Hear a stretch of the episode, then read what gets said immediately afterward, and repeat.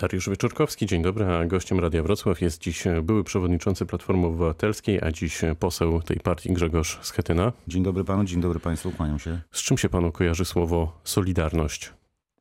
No na pewno z wielkim ruchem lat 80-89, z wielkim protestem z sierpnia 80 roku, ze strajkami w wielu polskich zakładach pracy, ale z symbolem tego oporu i tych dni, czyli Stocznią Gdańską. Ze strajkiem tu we Wrocławiu komunikacji miejskiej, tramwajów, autobusów, całego miasta, które było tak naprawdę przesądzające co do 31 sierpnia i podpisania porozumienia. Pamięta pan, co pan robił 40 lat temu? Oj, pamiętam dokładnie. Pamiętam te dni, pamiętam 31 sierpnia, pamiętam podpisywanie porozumienia przez Lecha Wałęsę i Mieczysława Jagielskiego. Pamiętam, że próbowano równolegle organizować też mecze piłki nożnej i rozgrywki normalne, żeby pokazać, że jest normalnie. Pamiętam wrzesień, bo byłem wtedy w klasie maturalnej, a w 1981 roku zdałem tutaj we Wrocławiu na uniwersytecie i dostałem się na studia. Zdałem egzamin i pamiętam Solidarność i NZS, pamiętam dobrze. No właśnie, pewnie też pan pamięta tamten klimat, który wam towarzyszył, takie jedno wielkie pojednanie, zgodę i jakiś wspólny cel. Dlaczego w tej chwili po 40 latach ta Solidarność, a może nie ta, po prostu Solidarność stała się elementem i częścią polityki? Bo Związek Zawodowy Solidarność został upolityczniony. Nie chcę powiedzieć upartyjniony, ale bardzo mocno zaangażowany w politykę. Lech Wałęsa w 10. rocznicę wydarzeń, sierpnia 80, może tak powinienem powiedzieć, mówił, że powinniśmy Solidarność zamknąć ten etap i budować nowe polityczne scenariusze, żeby ochronić, ocalić ten symbol.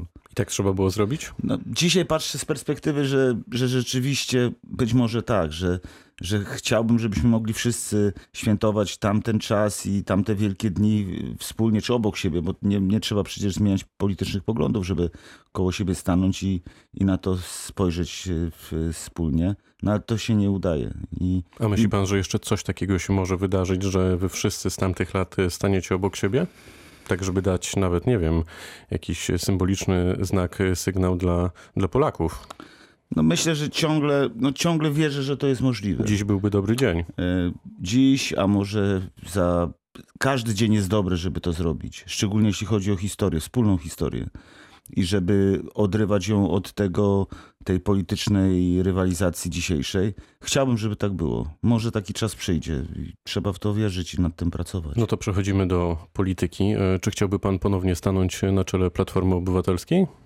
Platforma ma przewodniczącego, jest po wyborach w ponad pół roku. Także nie ma takiej potrzeby, żeby tutaj jakichkolwiek zmian dokonywać. Dlatego dzisiaj przed nami to, co jest po stronie opozycyjnej, to ustalić relacje między partiami, środowiskami, klubami parlamentarnymi i opozycji, a w samej Platformie Obywatelskiej, Koalicji Obywatelskiej wybory władz klubu i przygotowanie takiego politycznego planu na przyszłość. Jak ma wyglądać opozycja, jakie mają być wzajemne relacje, jak przygotować, jak przepracować te 3 lata, żeby być gotowym do wyborów samorządowych i parlamentarnych w 2023 roku. To kto właściwie teraz w praktyce rządzi Platformą Obywatelską?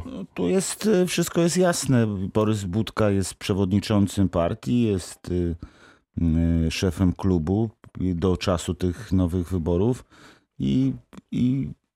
I to jest bardzo czytelne. To jego decyzje zarządu. I to jest dobry przewodniczący? Pan ma trudny czas, bo jest po wyborach parlamentarnych i musi być autorem jako lider Platformy, największej partii opozycyjnej, nie tylko pomysłu na samą Platformę, na samą Koalicję Obywatelską, ale na całą opozycję. Zawsze tak jest, że od szefa największej partii opozycyjnej najwięcej zależy, więc to jest na jego barkach, na jego głowie i musi sobie z tym poradzić i to jest ten czas. Początek sezonu, koniec wakacji, będzie oczekiwanie takich nowych przyszłościowych scenariuszy i Borys Budka, Platforma Obywatelska muszą te scenariusze przedstawić, przygotować i przedstawić. Czy w tej niedalekiej przyszłości, o której pan powiedział, nie stoi ruch obywatelski Rafała Trzaskowskiego? On nie zatopi Platformy, nie stoi trochę w poprzek? Wie pan, to zależy od tego planu, od przygotowania scenariusza, który będzie egzekwował konieczną współpracę między środowiskami opozycyjnymi. Ja jestem zwolennikiem, zresztą przy budowaniu Koalicji Obywatelskiej czy Koalicji Europejskiej, mówiłem o tym i praktycznie wprowadzaliśmy to w życie. Jak najwięcej współpracy, wspólnego budowania wspólnego mianownika, szukania tego, co wspólne. W efekcie jedna czy dwie listy, maksimum dwie listy w wyborach parlamentarnych, żeby skorzystać z tego, co przynosi system Donta, który premiuje te największe ugrupowania. Wariant 4, 5, 6 list wyborczych po stronie opozycyjnej rywalizujących ze sobą, to jest wariant węgierski. Jedna duża partia, w tym wypadku PiS, wystarczy 30% poparcia dla PiS-u, które da im przy rozdrobnieniu opozycji ponad 50% mandatów w Sejmie, więc tego trzeba uniknąć i nad tym trzeba pracować i to jest to, o czym pan redaktor mówi, to musi być elementem tego planu przygotowanego przez opozycję. A dlaczego Rafał Trzaskowski zniknął tuż po wyborach prezydenckich? Znaczy wy jako Platforma i w ogóle opozycja nie wykorzystaliście tych 10 milionów głosów Polaków, przynajmniej takie mam wrażenie. Co to znaczy wykorzystać, panie redaktorze? Nie poszliście za ciosem, to znaczy nic innego się nie wydarzyło. Tak, ale poznaliśmy wyniki i kropka. 12 lipca, przypomnę, to czas wyborów, lipcowy termin, sierpniowy, to zawsze jest trudny, wakacyjny. Tych emocji było dużo, ta kampania była bardzo intensywna. Jest pytanie oczywiście o właściwość tych wyborów, czy one zostały prowadzone we właściwy sposób, czy była równa dostępność do mediów publicznych, no przecież nie, czy kandydaci mieli równe szanse, przecież nie. Przecież my się w Radiu Wrocław z panem regularnie spotkamy i politykami Platformy. Zgoda i tu muszę przyznać, że tak rzeczywiście jest. Ja mówię przede wszystkim o telewizji publicznej, w jaki sposób prowadziła tę kampanię. I jest pytanie, co dalej oczywiście. Jeżeli dzisiaj możemy podnieść temat rozmowy i budowania tego, co wspólne po stronie opozycyjnej, to trzeba to zrobić i nie patrzeć się na wynik wyborów. Wyciągać z niego wnioski, powiedzieć sobie tak, rzeczywiście jeżeli opozycja jest zintegrowana, jeżeli opozycja jest razem, jeżeli ma jednego kandydata, to może wygrać, może podjąć wielkie wyzwanie zwycięstwa wyborczego i to jest wielka lekcja na następne wybory. Pełna zgoda, ale tak sobie wyobrażam, że część wyborców faktycznie może zagłosować na inicjatywę Rafała Trzaskowskiego, ale niekoniecznie będzie głosować na Platformę Obywatelską, bo z wielu powodów już po prostu zrobić tego nie chce. No i tutaj mamy zdecydowanie konflikt, taki dysonans poznawczy. Ma pan takie poczucie, że to tutaj jest jakaś logika dla wyborców? Wie pan, ale jeżeli będziemy na jednej liście wyborczej, jeżeli kilka ugrupowań, kilka środowisk. Czyli to znowu musiało być coś na kształt Koalicji Europejskiej. No coś takiego, ale ja uważam, ja nie uciekam. Ja mówię o przepracowaniu tego pomysłu. Może udoskonaleniu go, ale poszukiwaniu, które musi być absolutnie skierowane, musi polegać na tym, żeby szukać tego, co wspólne i trzeba się odnaleźć na jednej liście wyborczej w jednym komitecie. Tomasz Siemoniak chyba w Polsat News powiedział ostatnio, że nadal w takim razie, być może to jest element tego, o czym pan mówi, należałoby wrócić do zmiany nazwy partii i loga. To mogłoby pomóc wam odświeżyć w ogóle wizerunek i wejść z jakąś nową siłą? To bardzo spokojnie trzeba się nad tym zastanowić. Ja nie uważam, żeby dzisiaj najważniejszy problem to było logo, czy w ogóle brand Platformy Obywatelskiej. Ja myślę, że trzeba po prostu się zastanowić pomyśleć o programie, pomyśleć o relacjach z innymi ugrupowaniami po stronie opozycyjnej, o nowych liderach, o nowym początku, bo to zawsze wymaga odświeżenia. To może wzorem koszykarskiego Śląska Wrocław wpuścicie młode, nowe twarze. No ale muszą być oczywiście i nowe twarze i nowi, zdolni młodzi zawodnicy, ale muszą być też tacy doświadczeni, którzy dzisiaj tę drużynę prowadzą. Jak na przykład Grzegorz Schetyna, Michał Gabiński, kapitan Śląska Wrocław. Ja się nie uchylam i uważam, że te doświadczenia tych ludzi, którzy zakładali Platformę, czy Tuska, moje, nas wszystkich, powinny być wykorzystane, bo one, z nich wynika jednak te i 20 lat funkcjonowania Platformy i wielka historia też wyborczych zwycięstw. Więc trzeba po prostu do tego wrócić, wyciągnąć wnioski i oczywiście cały czas szukać nowej drogi. To dlaczego odsuwacie Donalda Tuska na emeryturę, na boczny tor? Część polityków Platformy Obywatelskiej to robi? No może nie część. Ja uważam, że rola i pozycja Tuska i w polityce już nie tylko polskiej, jego popularność i historia, ale europejskiej, światowej jest tak ważna, że po prostu nie można tego zrobić.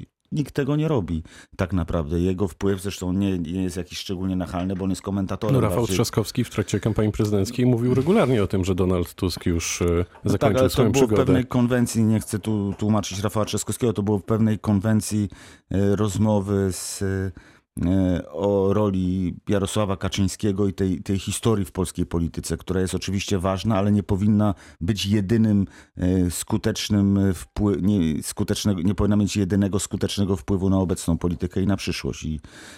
I tu jest zgoda. Natomiast rola Tuska jest poza dyskusją i wczoraj, i dzisiaj, i jutro. Tutaj nie mam żadnych wątpliwości. Powiedział pan o programie w trakcie naszej rozmowy. Gdyby miał pan wymienić takie 3 hasła najważniejsze dotyczące programu Platformy dziś dla wyborców, gdyby miały się odbyć jakieś wybory, to co by to było? 3 zdania. Na pewno dzisiaj to wszystko to, co dzisiaj jest najważniejsze, to jest kwestia skutecznej walki o dobrą ochronę zdrowia.